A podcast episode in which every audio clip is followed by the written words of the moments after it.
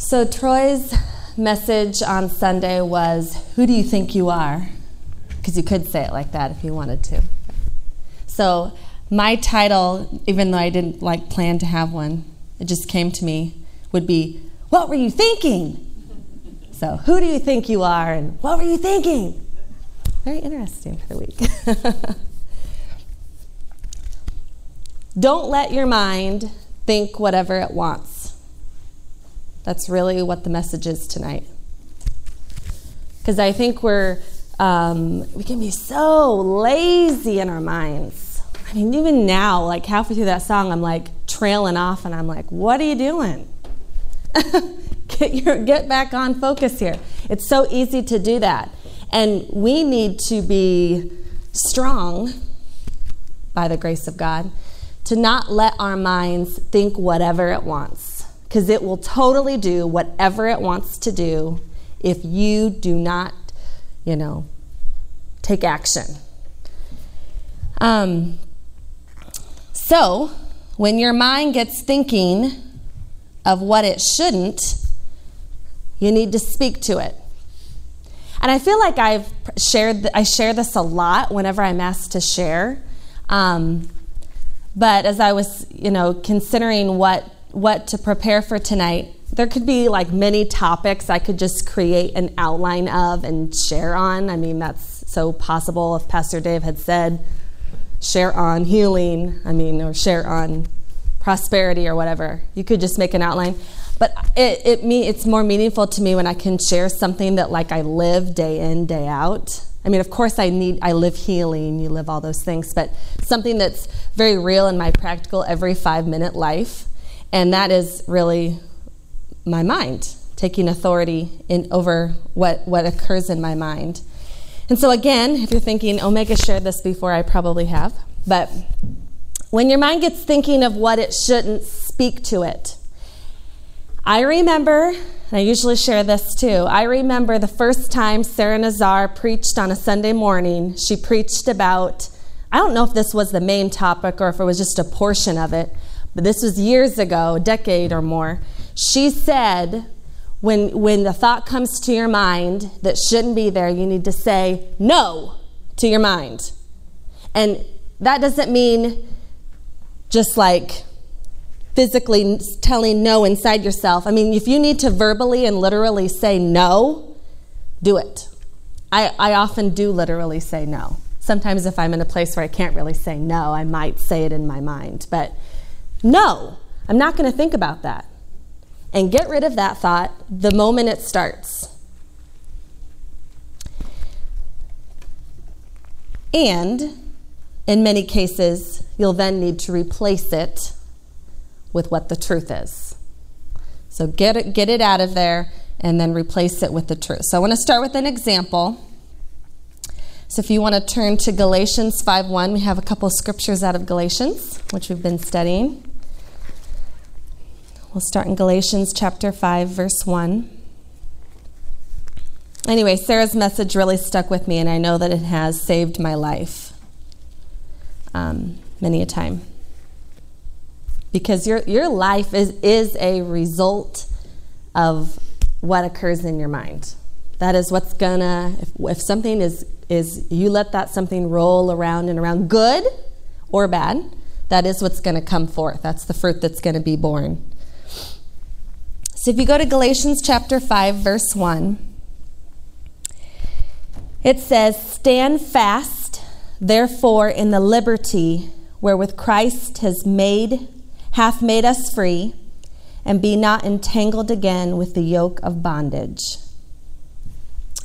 Um, an example in my life when I was in Ghana. So I went, for those who may not know, I went to Ghana in West Africa right out of high school. So I graduated, you know, in May of 2003, and I went to Ghana in September that same year. So I was very young, and um, I knew that's what God wanted me to do, but it was very fast. I graduated, knew I wanted, knew God wanted me to do missionary work in Africa. Didn't know how that was going to happen.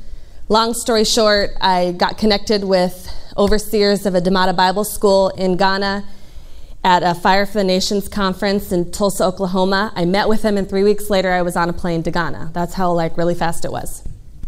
And so, this was the first time I had been anywhere near to being away from home, and um, it was challenging. I had a lot of homesickness, and I'm so glad I went through it then and not when I moved to Kenya. That would have been a different experience. I feel like that I was glad I got that out um, when I went to Ghana, but it was really difficult. And so, you know, in that fragile state that I was in, the devil like had a field day. And so, um, keep the devil is so like crafty, and the enemy is because get this, I'm 18 years old. I've completely decided to give my life to the things of God. I'm in a foreign country, away from everything I know. And guess what the lie the devil told me that I decided to believe? You're not doing enough. Isn't that ridiculous? Which he often tells us that lie. You're not doing enough when you are doing something because he wants to get you off track. But he was like, You're not doing enough. You should be doing more. You should be praying more. You should be studying more. You should be, you know, going door to door, preaching the gospel more. You should be doing more. So all this guilt and condemnation was like heaping itself upon me. And it was really difficult. It was super difficult.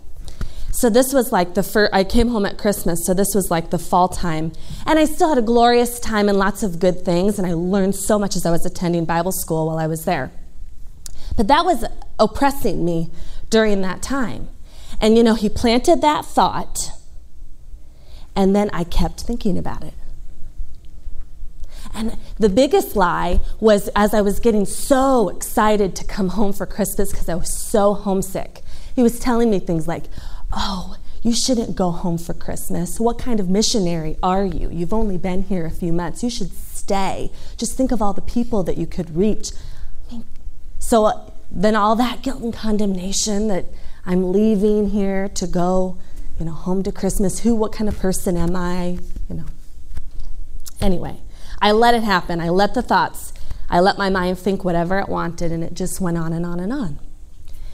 So I, you know, knew the truth really inside myself. And so I, I got a, a hold of it and I began to speak it and I started to come out of it and I got, you know, a lot of um, support when I got home and stuff. And I was like free. And I went back to Ghana after Christmas. And I can remember, I can like see myself in my mind's eye. I can remember shortly after I got back, I was sitting in the overseers of the Bible school in their vehicle. I live with them.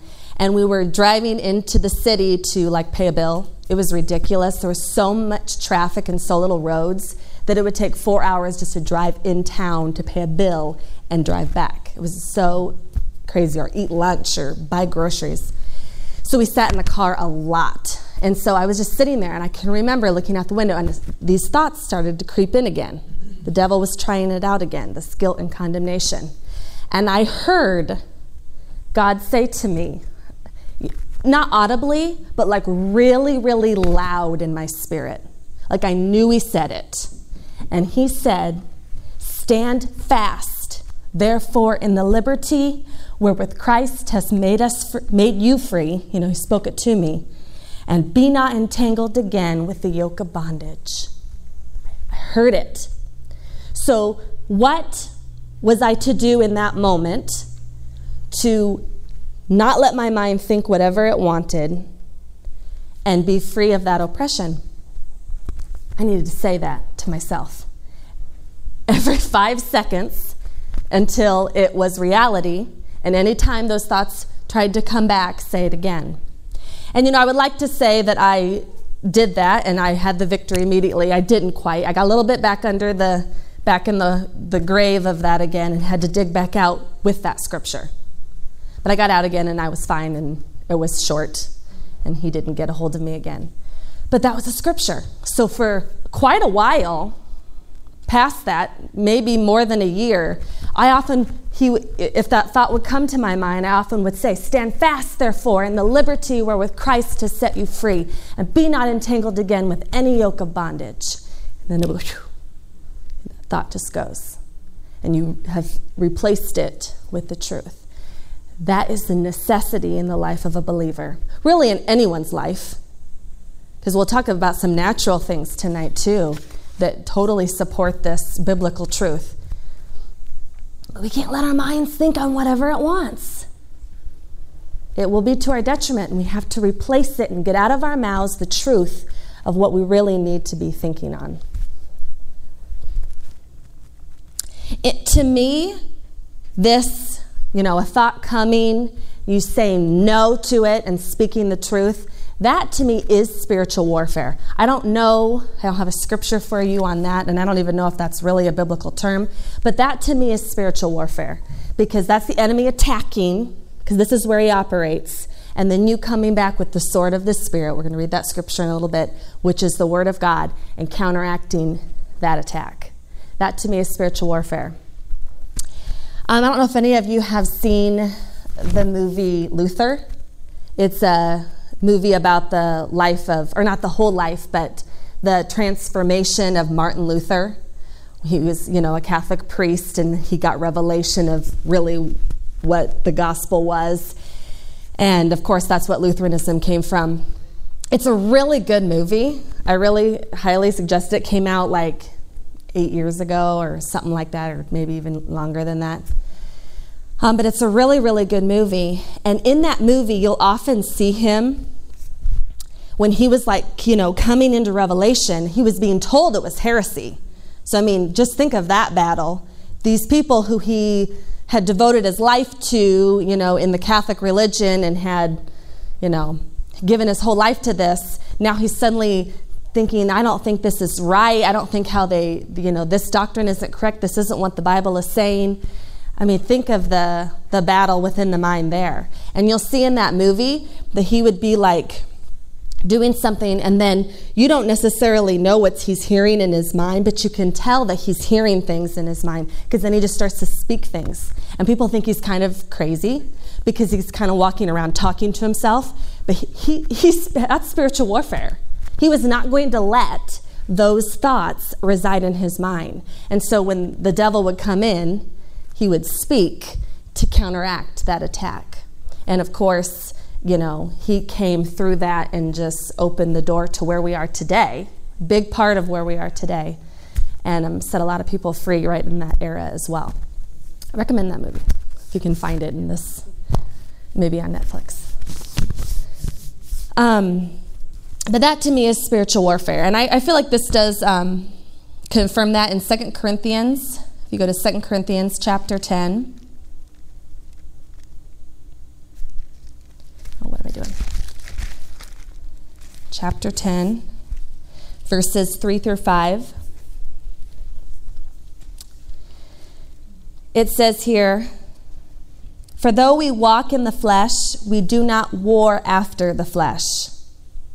For the weapons of our warfare are not carnal, but mighty through God to the pulling down of strongholds, casting down imaginations and every high thing that exalts itself against the knowledge of God, and bringing into captivity every thought to the obedience of Christ. So it talks about warfare right there. That there are imaginations that we can that we can create or that can come to us in our minds, high things that try to exalt themselves above the knowledge of God. And it says right here, you need to bring those into captivity, those thoughts. It says the word thought there. Bring every thought captive to the obedience of Christ.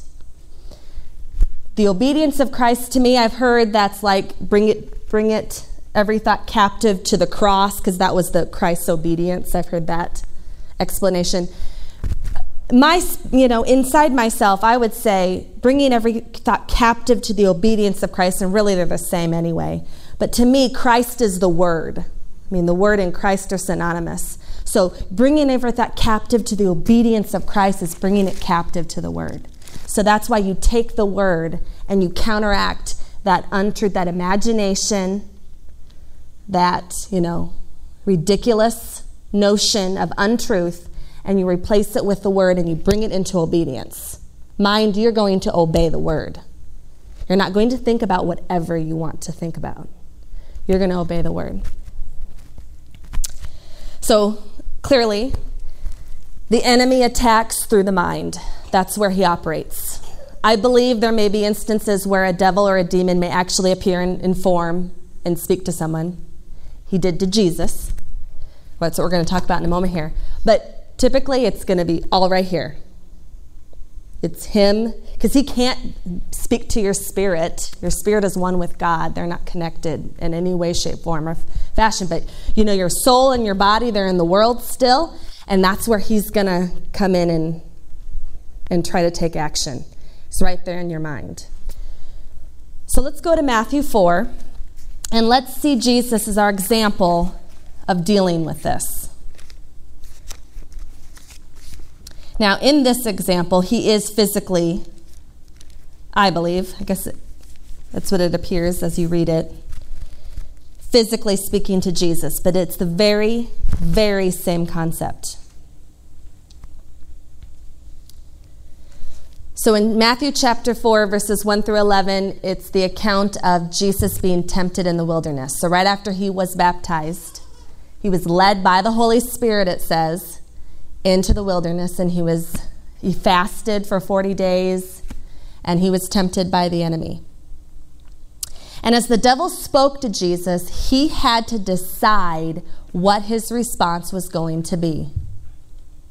You know, Jesus was 100% God. He also was 100% man. It says he was tempted. So he definitely where in Hebrews it says that he was tempted in all respects like we were, yet without sinning. So he was truly tempted. Don't think like it was just a party and an easy thing for him. He had to make decisions just like we have to make decisions.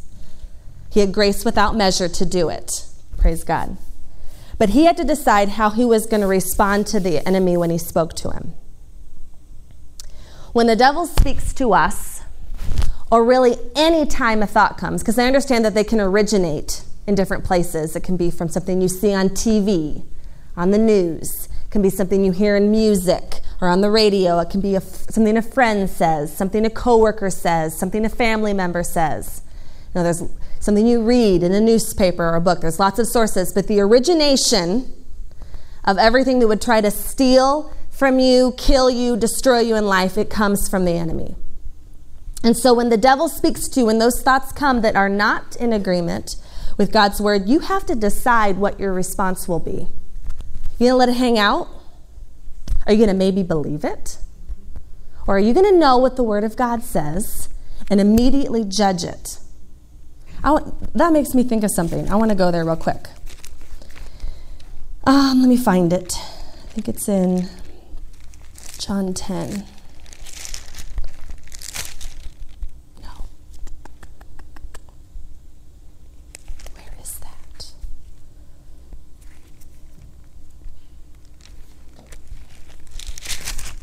Give me just a second here. I really want to find that. Know what's right on this side of my Bible. I'm obviously a visual person, I have pictures in my mind.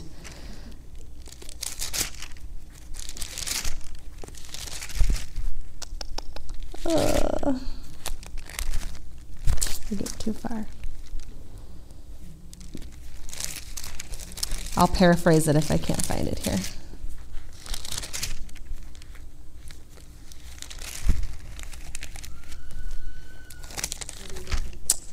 I know it says it in Amplified. It talks about um, as the voice comes to me, I judge, and I do not judge according to my.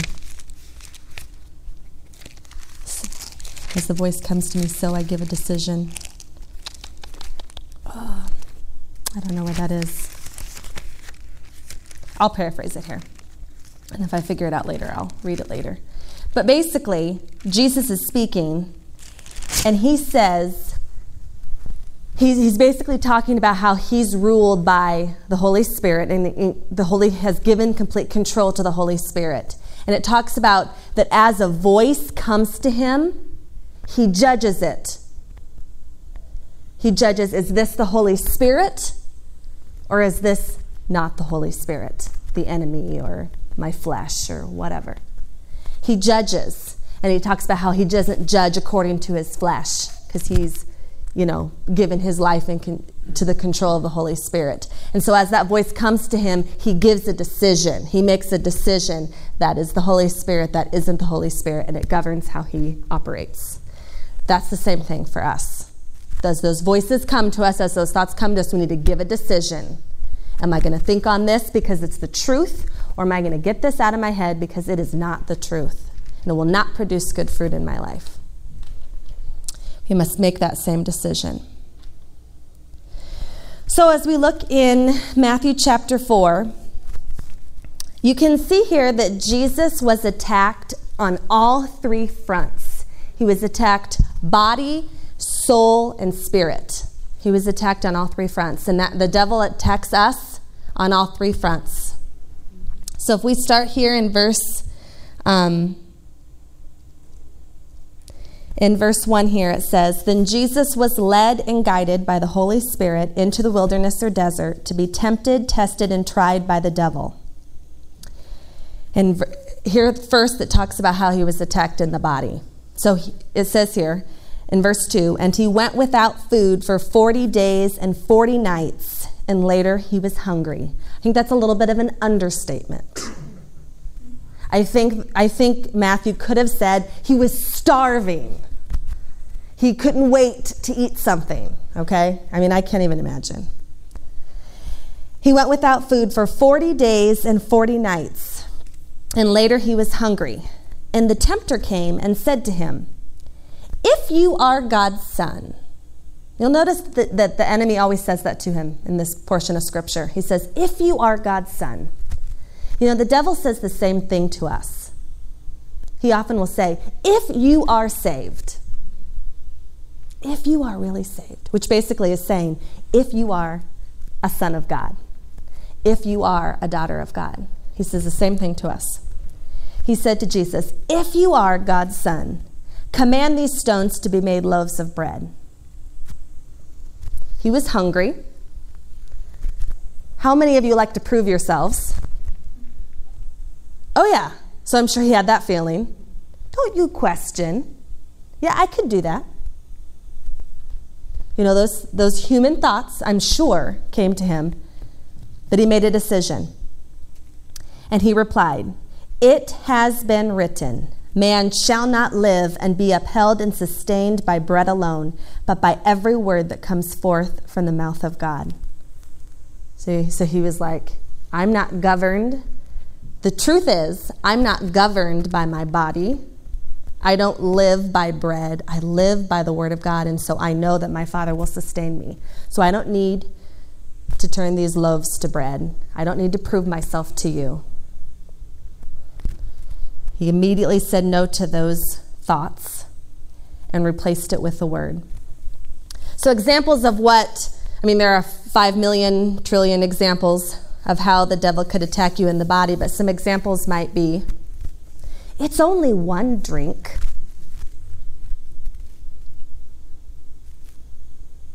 It's only one. Or he might say, You have a pain in your leg that is probably a blood clot. You are probably going to die while you sleep tonight. Now, do we ignore signs in our bodies? Course, we do not. If we really think we have an issue, we should go see the doctor. But those are the kinds of things he might say. Or it's only, you know, it won't really, it's only one. Thinking of drugs. It's only one. It's not going to hurt you that bad. Those are the ways that he attacks our body. Then we see in verse 7 how the enemy came against Jesus spiritually. He said to him, Verse 5 And the devil took him into the holy city and placed him on a pinnacle of the temple sanctuary. So he's in the church, basically, of that day. And he said to him, If you are the Son of God, throw yourself down, for it is written, He will give, you, give His angels charge over you, and they will bear you up on their hands, lest you strike your foot against a stone. So he quoted scripture to him. But Jesus was not deceived. And he said no. And he replaced that thought with what the word says. And he said to him, On the other hand, it is written also, You shall not tempt, test thoroughly, or try exceedingly the Lord your God. So I should not throw myself down just to prove and try God at his word. He says not to do that. So, ways that the enemy might come at you in your mind on the spiritual front, he might say to you, Is God's word really true? It didn't happen in her life. She was praying all the time and she still died from that sickness. Or she always talks about tithing, but she's, she never has any extra money. Is God's word really true? Or is that really what God meant? So you get some big revelation of God's word and you feel empowered and free. The devil's going to come right into your mind and he's going to say, Is that what God really meant? Are you sure? And if you don't take authority over that, you'll lose that revelation. It'll be it, it'll go. It's not worth it. Or he might say, this is kind of what I shared earlier that I dealt with in Ghana. If you really love God, you better go preach the gospel to that person. Or you better give that bigger offering. Or you, you better be in that Christmas program. Or you better invite her to church. Makes you question your salvation. Anytime you hear something like that, and you feel pressure to do it, like you don't feel empowered to do it, you don't feel encouraged to do it, you feel pressured to do it, you can know it is not your father. It is not how he operates. He is not that that that's that would be like someone who wants to force you to do things, and that is totally not the Holy Spirit that we love. He's a gentleman, they always say. He's not going to force you to do a single thing. So if you feel pressure with something, it is not your father. If you hear words like you should, you better, if, that isn't your father. He would say, do it. He wouldn't say, you should do it or you better do it. And he would say, do this. This will be the result. Do this. Preach the gospel to that person. Invite that person to church. Be in the Christmas program. That's how he operates. So we have to decide when we hear that voice come to us, we have to make a decision. And then verse 8 through 10, um, Jesus was attacked in his soul. So if you go there, in verse 8 it says, Again, the devil took him up on a very high mountain and showed him all the kingdoms of the world and the glory, the splendor, magnificence, preeminence, and excellence of them. And he said to him, These things, all taken together, I will give you if you will prostrate yourself before me and do homage and worship me. Do you think that appealed to Jesus? I think it appealed to him humanly because he knew that that was all coming to him, but he also knew what he had to do to get there. And the devil was saying, you don't have to go through any of that. I mean, the devil didn't know, but that, that Jesus did. You don't have to go through any of that. I could just like bow down and I would still have all that authority. But of course, he knew that was a lie. And he knew what God had said, what his father had taught him. And so he, he said no to that thought. And he was very strong. And Jesus said to him, Be gone, Satan. He was like, I've had enough. For it has been written, You shall worship the Lord your God, and him alone shall you serve. So he immediately replaced that thought for the truth. So, how does the devil appeal to our minds and our, or to our souls, I should say, our emotions, our feelings? He says things like, You'll have more fun. You'll have more fun. It will be easier. More people will like you. It won't hurt. It's all about how smart you are. You should worry about that. I think that's a huge one. I think he says that to a lot of people all the time. You hear something on the news, or you see a symptom in your body, or something happens at work, and he says to you, You should worry about that. Hmm. You really should worry about that. Which basically, worry is thinking about what you shouldn't be thinking about, letting your mind think about whatever it wants. That's what worry is. It could happen to you. You'll never do better. You don't do enough. So when we hear those things in our minds, just like Jesus, in each and every instance, counteract the attack with the word of God spoken out of your mouth. That's exactly what he did. Every response was a scripture. Now, I, f- I feel like you can also speak things like no and just get the thought out of there, or no in the name of Jesus. But the, the real power and confidence will come when you have a word to speak to it. So that might that might do in the moment, but then go find your word to speak to it. Jesus had a word to counteract every lie that the devil brought his way. And so what happened? In verse 11 it says, then the devil departed from him, and behold, angels came and ministered to him, Jesus. So he left him alone. Not forever, but he did. So, what were you thinking that brought you to where you are today. Probably some really good things you were thinking. Maybe some other things you're like, I wish I wouldn't have thought on that, because that's probably why this is happening right now. Receive a word from the word and speak it to your mind. So, whatever battle that is waging in your mind, don't just let your mind think about whatever it wants. Go to God and say, I need a word. And let Him find you a word in His Word that you can start speaking to that part of your mind and stop that cycle of thought within you. I mentioned this earlier in Ephesians chapter 6.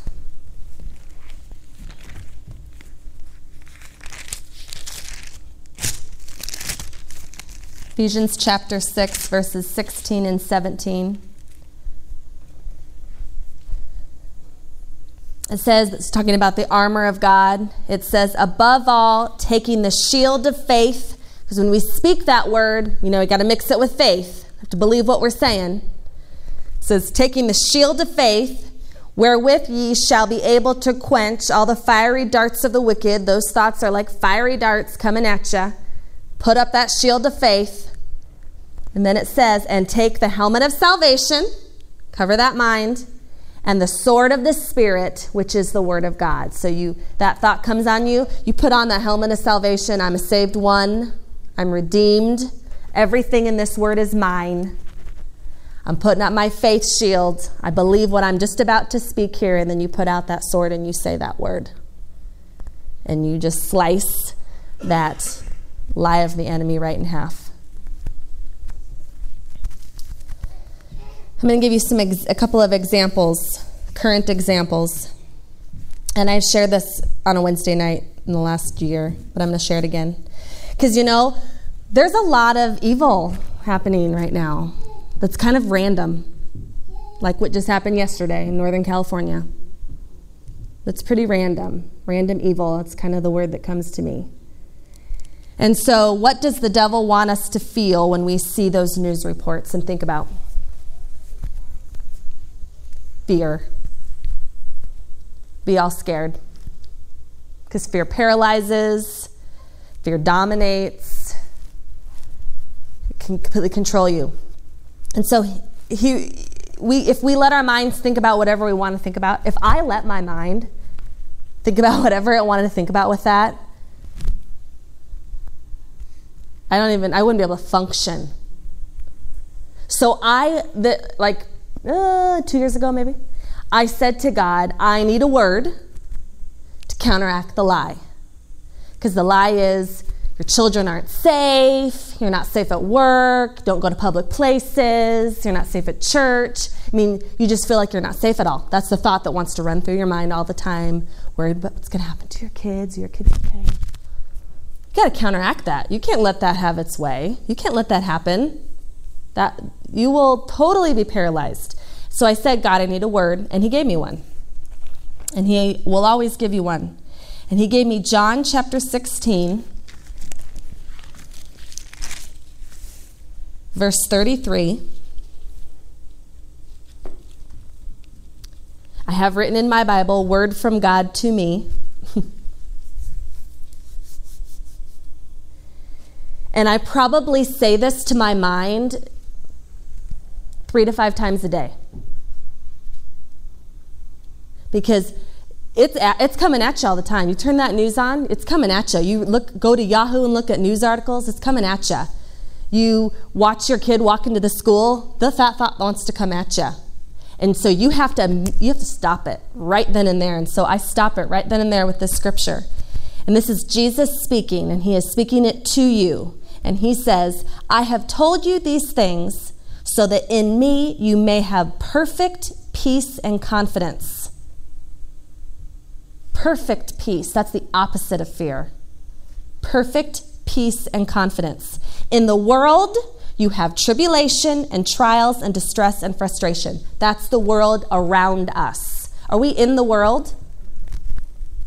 I'm going to say no. Yeah, we're physically here in this world. We're in Christ. We're in Christ. We're not in the world. In the world, you have tribulation and trials and distress and frustration, but be of good cheer. Take courage, be confident and certain and undaunted. Because it says, the first part of the verse, so that in me, that's where we are, you may have perfect peace and confidence. You can be of good cheer.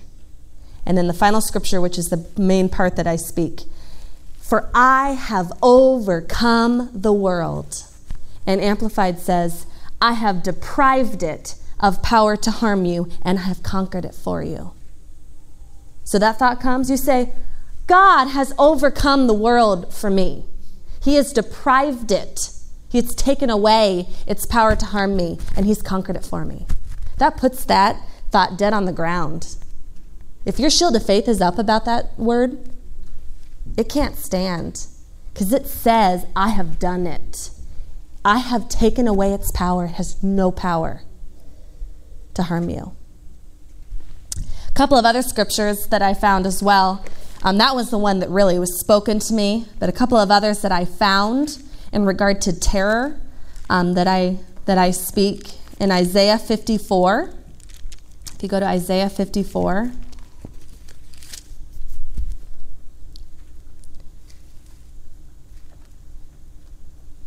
In verse 14, it says, You shall establish yourself in righteousness. You shall be far from even the thought of oppression. For you shall not fear, and from terror, for it shall not come near you. It shall not come near you. So when those thoughts come in, I am far from even the thought of oppression, for I shall not fear, and from terror, for it shall not come near me. Poof. That thought has no room, no room to stand anymore. And then in Psalm 91, which the whole psalm, psalm is good, but verse 5 specifically, Psalm 91 5. It says, You shall not be afraid of the terror of the night, nor of the arrow that flies by day. That thought comes. I shall not be afraid of the terror of the night, nor of the arrow that flies by day, nor of the pestilence that stalks in darkness, nor of the destruction and sudden death that surprise and lay waste at noonday. A thousand may fall at my side and 10,000 at my right hand, but it shall not come near me. Only a spectator shall I be, myself inaccessible in the secret place of the Most High, as I witness the reward of the wicked. I'm a witness, and I don't receive it. Because I have made the Lord my refuge and the Most High my dwelling place. There shall no evil befall me, nor any plague or calamity come near my tent. Anyway, the whole the whole chapter is awesome. But that's what it's all about. You find that word, receive that word, and speak it to your mind, and not allow your mind to think about whatever it wants. And be free and walk in victory and total peace and joy.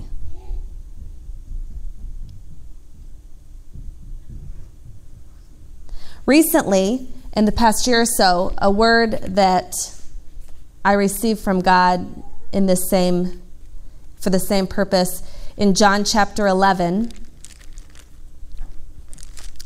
So the thoughts would come at me in these situations in my life this year that it's not going to work out. Aww. See, that's why I need a new Bible, guys. It doesn't have any cover anymore and it just falls out. oh boy. I think I said that the last time I ministered and I still don't have one. It's hard to get a new Bible. But anyway, in John chapter 11, so the devil wants to say to me in, in these situations in my life this year, he wants to say it's not going to work out. Because sometimes physically looking with my eyes, that's really what it does seem.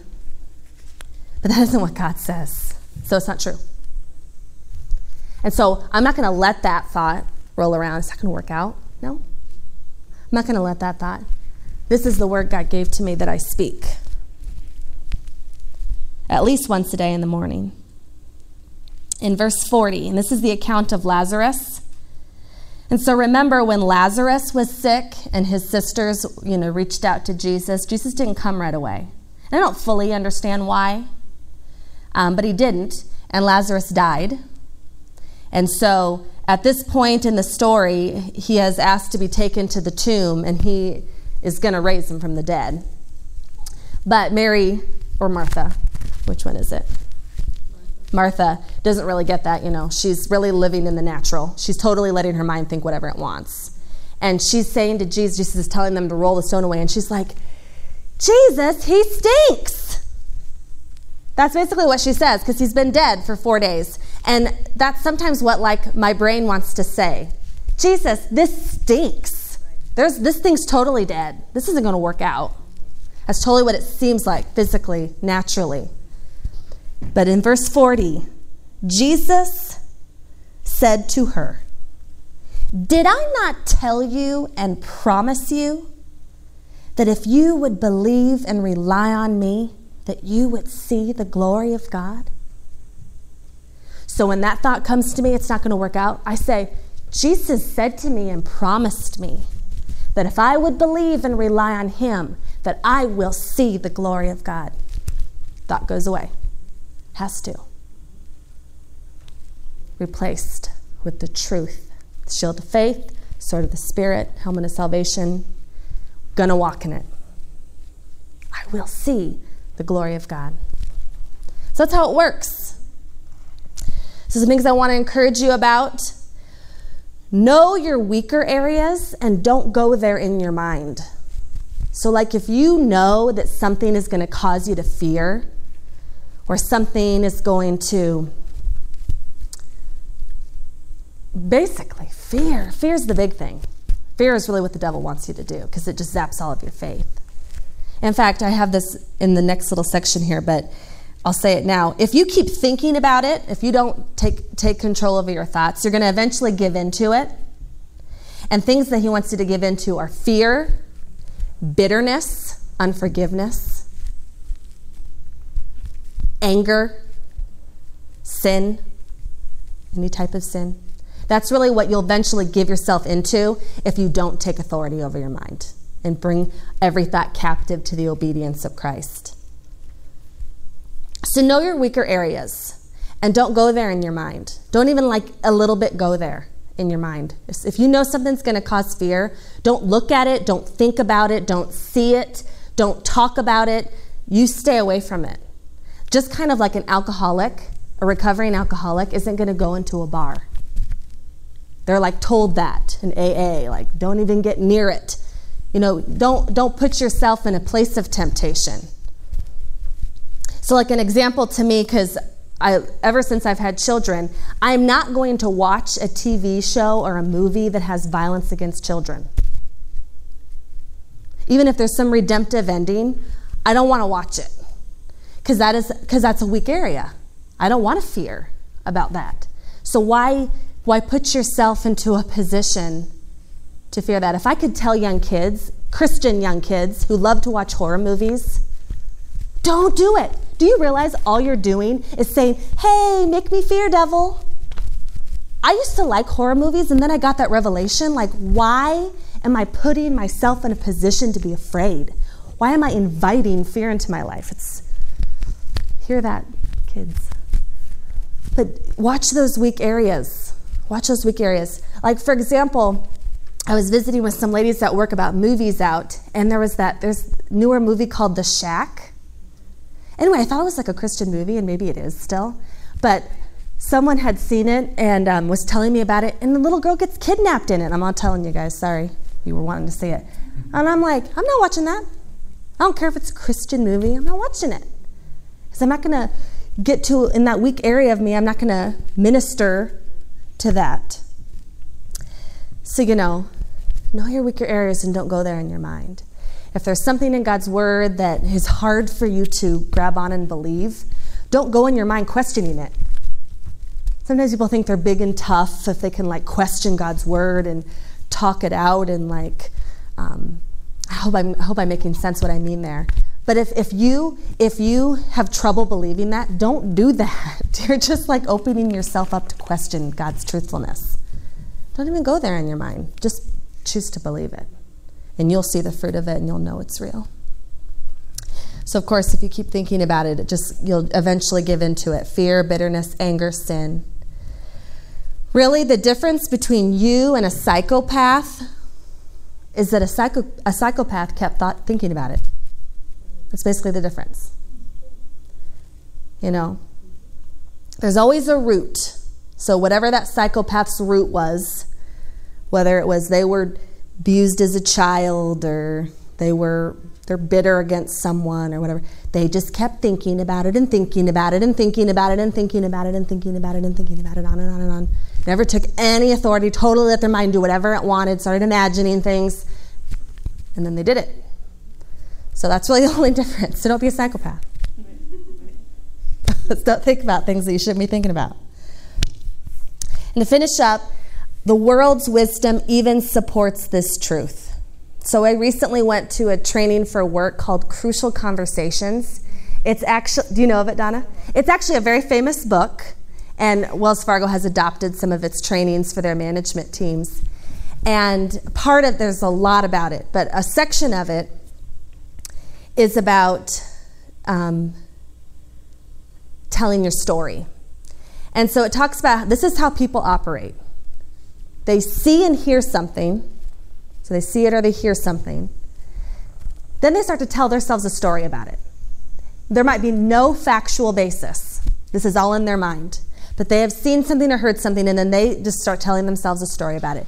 This person meant this by saying and doing that, and this is why they did it and um, they don't like me. That's, you know, they just start telling themselves a story. Then they start to have feelings that come out of anger or sadness or hurt or that leads to the feelings, and then they act. And so when a person acts, they've probably thought about it forever. And so now they're acting based on what, what the, based on the story that they've told themselves. And so in this training, they talk about how you need to separate fact from your story. What actually happened?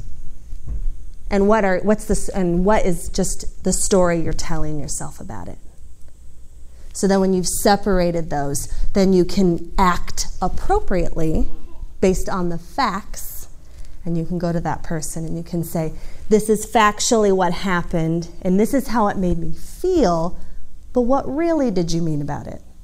And then you can have a better conversation instead of going up to someone and saying, You did this, and this is why you did it, and this is how it made me feel, and you're a terrible person. And then they get on the defense and they're like, That isn't what I meant by that, and, oh, and it's no good.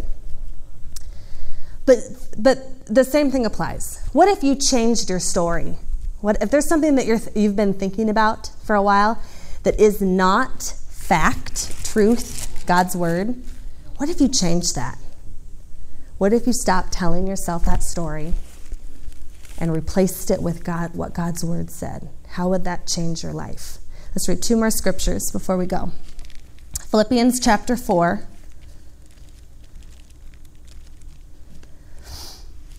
Verses 6 through 8. It says, Do not fret or have any anxiety about anything. It's so clear. It covers it all. But in every circumstance and in everything, by prayer and petition, with thanksgiving, continue to make your wants known to God. And God's peace shall be yours. This is amplified, so it's wordy. That tranquil state of a soul assured of its salvation through Christ, and so fearing nothing from God, and being content with its earthly lot of whatever sort that is that peace which transcends all understanding shall garrison and mount guard over your hearts and minds in Christ Jesus. Then in verse 8, tells you right here what to think about. For the rest, brethren, whatever is true, whatever is worthy of reverence and is honorable and seemly, whatever is just, whatever is pure, whatever is lovely and lovable, whatever is kind and winsome and gracious, if there is any virtue and excellence, if there is anything worthy of praise, think on and weigh and take account of these things. Fix your minds on them. So if you're thinking about something and you go to the scripture and it doesn't fit in any of those categories, you probably need to stop right away and find out what God says about it. That's what he says to fix your mind on. One more scripture Isaiah 26.